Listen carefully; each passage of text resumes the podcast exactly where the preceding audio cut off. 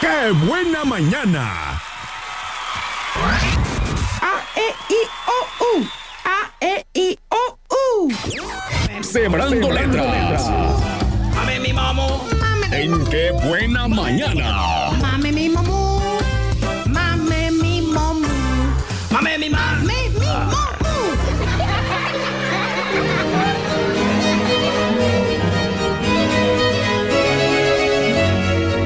Desde entonces volvió a ser la peor, la más peor, la peorcísima de todas las mujeres del mundo. Les pegaba cachetadas a sus hijos, mordía las orejas de los carpinteros, apagaba su puro en los ombligos de los taxistas, daba cocos en las cabezas de los niños, puntapiés a los viejitos, piquetes de ojo a los generales del ejército y reglazos en las manos a los policías. Luego, les echaba carne podrida a los perros, rasguñaba con sus largas uñas las trompas de los elefantes, les torcía el cuello a las jirafas y se comía vivas las indefensas tarántulas. Hasta los leones se portaban como gatitos cuando la veían, porque ella les jalaba tanto la melena que los dejaba pelones y con lágrimas en los ojos. ¿Y qué decir de las flores? En unas cuantas horas no hubo una sola que conservara sus pétalos.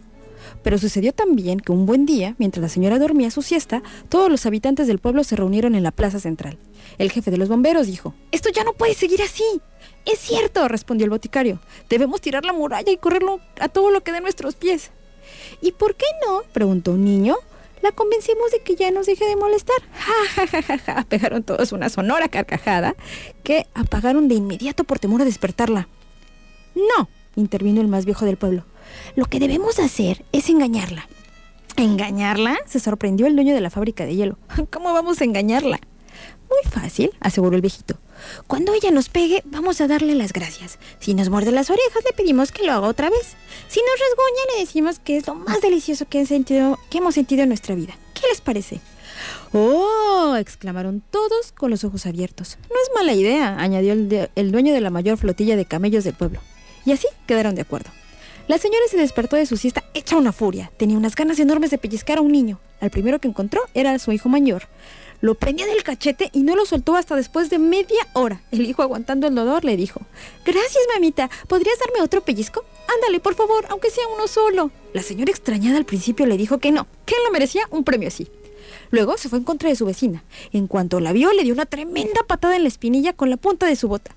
Aunque le dolió en el alma, la vecina se mordió los labios, aguantó las lágrimas y le dijo a la agresora: Ay, muchas gracias, muchas gracias. ¿Le podría pedir un favor? ¿Un favor? ¿Qué favor ni qué favor? gritó la malvada. Ay, denme también una patada en las pompas. ¿Se siente tan bien? Nunca me habían pegado a alguien tan bien como usted.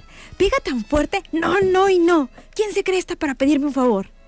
Ni siquiera una nalgada, suplicó la vecina con una cara de verdad muy triste. Como vio que estaban sucediendo cosas muy raras, la mala mujer fue a buscar al zapatero y le jaló los pelos tanto que se codó con ellos en la mano. Muchas gracias, doña, le dijo. Le agradecería que me quitara los demás pelos. Tengo unas ganas de quedarme calvo que ni se lo imagina. Y lo hace usted con tanta delicadeza, créame que ni el mejor peluquero del mundo lo haría tan bien. Y así fue que la peor señora del mundo con todos y cada uno de los habitantes del pueblo hasta que llegó la noche y le dio sueño. Mientras ella dormía, la gente volvió a reunirse. Creo, dijo el más viejo, que nuestro plan está funcionando. Ahora tenemos que seguir en- engañándola. Cuando a ella se le ocurra hacer alguna cosa buena, si es que se le ocurre, vamos a quejarnos como si nos doliera y fuera la peor cosa que alguien nos pudiera hacer. La sonrisa se apoderó de todas las bocas, que a corro respondieron, de acuerdo. A la mañana siguiente, la peor señora del mundo se levantó de pésimo humor. Fue a la cocina a preparar a sus hijos su comida para perros. Hizo un fuerte coraje cuando descubrió que la caja estaba vacía. ¡Ah! Se quejó. Tendré que darles de desayunar cereal con leche y miel.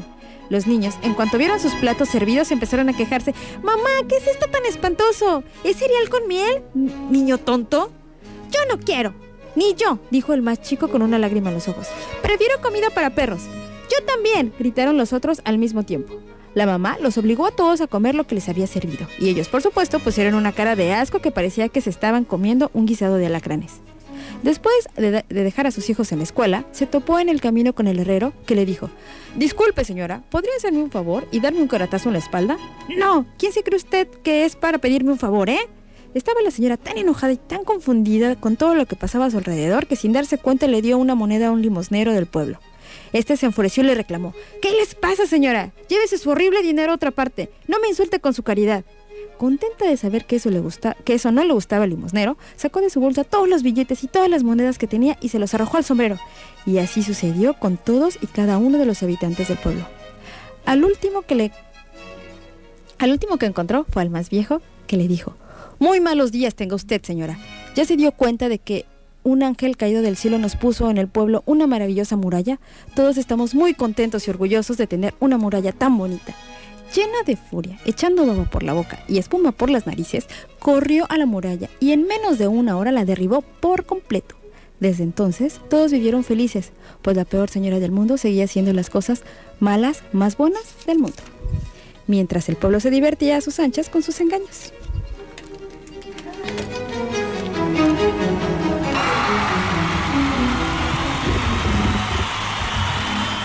Repítenos el nombre, por favor, de este cuento.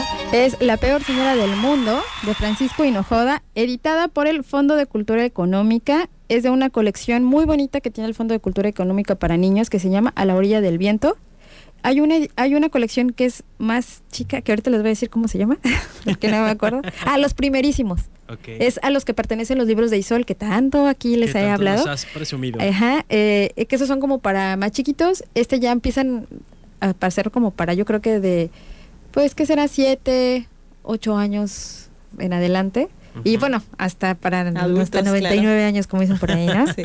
Entonces, este, hay una edición muy bonita de pastadura que viene a color esta es como la edición no no pero la pues bonita, no importa lo que importa es el contenido lo que importa es lo de adentro sí así es así como todo en la vida sí. oigan pues recordarles que sembrando letras lo que busca es eh, fomentar la, cult la, cultura de la lectura en los más pequeños porque a veces no sabemos qué ponerlos a hacer ya vieron Netflix ya tienen el YouTube eh, las películas y nos falta pues prestarles un libro para que lo lean pero primero leérselo nosotros.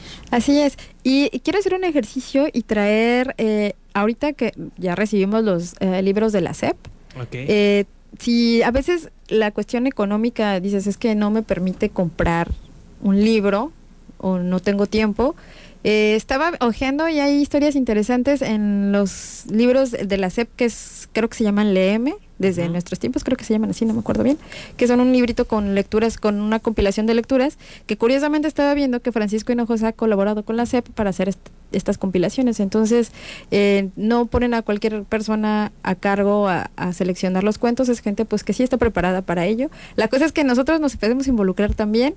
Y dices, bueno, no tengo mucho libro infantil, pero tengo el M y les vamos a leer un libro random de esta, de esta historia, ¿no? Y, y, está padre. Entonces yo creo que para sí, la próxima hecho, les traigo ¿El algún, M? al, el EM y a ver qué, qué, lo voy a, me voy a poner a leer, a ver qué les comparto para que vean que sí, también hay cosas interesantes que están gratuitas y a, nuestra, a claro, nuestro alcance. hasta en internet, por ejemplo, podemos buscar cuentos y así, o sea, para empezar con algo si no tenemos a la mano que no le, no podemos um, no sé no puedo comprar el libro pero busco un cuento que le pueda leer a mi hijo y eso yo creo que le podría enriquecer muchísimo ¿no? sí ser. que bueno parte también es como esta idea romántica del libro como claro, objeto por supuesto eh, a mí me encanta esta idea no sí y será porque yo no me cuesta mucho trabajo leer en en alguna en digital. Eh, sí en digital entonces, sí, sí es, sí es una buena idea, pero sí me gusta fomentar como, ay, el libro como el objeto, sí, justamente como algo que puedes tocar, que debes de cuidar eh, que bueno, hay algunos libros que, que, he traído que ya tienen los estragos del, del uso, pero pero pues que se usan justamente. Poco a poco, poco a poco. Yo creo que también este otra opción eh, para empezar, si les cuesta trabajo iniciar esta parte con los libros, pues está el podcast. A final de cuentas se ponen ahí en su celular, en la computadora, buscan el podcast de Sembrando Letras y ponen a Verónica a volver a leer los cuentos que hemos tenido aquí. La vez pasada tuvimos las fábulas de Esopo. Esopo. ¿Sí? Sí, sí, sí, sí. Ahí está. De hecho, ese ya lo subimos. Ese ya lo subimos. Andábamos medio, andamos medio atrasados con el tema de los podcasts, pero ahí vamos ya. Muy bien, pues ahí está. Por si no, no, no, no se lo quiero leer, pero nos sentamos juntos a escuchar. Hijo mío, el podcast, le, el, la lectura leída por esta, por esa mujer extraña, sé yo. que se También se vale. Verónica. Sirena, tenemos más mensajes que por cierto, bueno, en lo que, en lo que checas los mensajitos, este, encontré y me di cuenta, no hay manera de que WhatsApp nos diga con exactitud en cuántos grupos estamos. todo, usted lo tiene que hacer manual, irlos buscando. Una de las estrategias que recomiendan es que, por ejemplo, si eh, tengo un contacto, por ejemplo, de Verónica, pues veo con Verónica cuántos grupos tenemos en común y ahí salen ya, ¿no? Un grupo en común o dos grupos en común y así te puedes ir dando cuenta de cuántos grupos tienes, pero como tal, WhatsApp no te dice cuántos. ¿No? Hay que irlos contando, hay que contar uno por uno. A ver, ahora sí. Ya, ahora sí, ya tengo los saludos. A ver, Y dice, y mándenle un saludote por favor al chico más guapo de Valle de Banderas, mi rápido y furioso. Ay, ajá. El mejor chofer de la zona. Saluditos a Yalen, Jalen, no sé cómo se pronuncie, que es el amor de mi vida y que trabaja en la ruta de combis Mita Vallarta. Qué Ay, qué romántico, qué bárbaro. Y luego, y mis mejores deseos para ustedes. Ay, igualmente. ¿cuál Y esos son por ahora todos los ¿Ya mensajes. son y- todos? Sí. ¿En serio? Si yo vi un montón más. A ver, déjame ver. A ver, tú, tú, tú has de tener igual más y no me están llegando. Dice, saludos a mi esposa Mayra, que está en casa, y a mis papás que están en el Caloso. Buen y excelente fin de semana para todos. Buen día, Tocayo Checo. Saludos para todos. Ah, ese ya lo habías leído. Ah, aquí está. Hola, Checo, buenos días. Oye, quien salió ayer en, est- en el estado, uno de camisa blanca, moreno y medio gordito, eres tú, el faisán.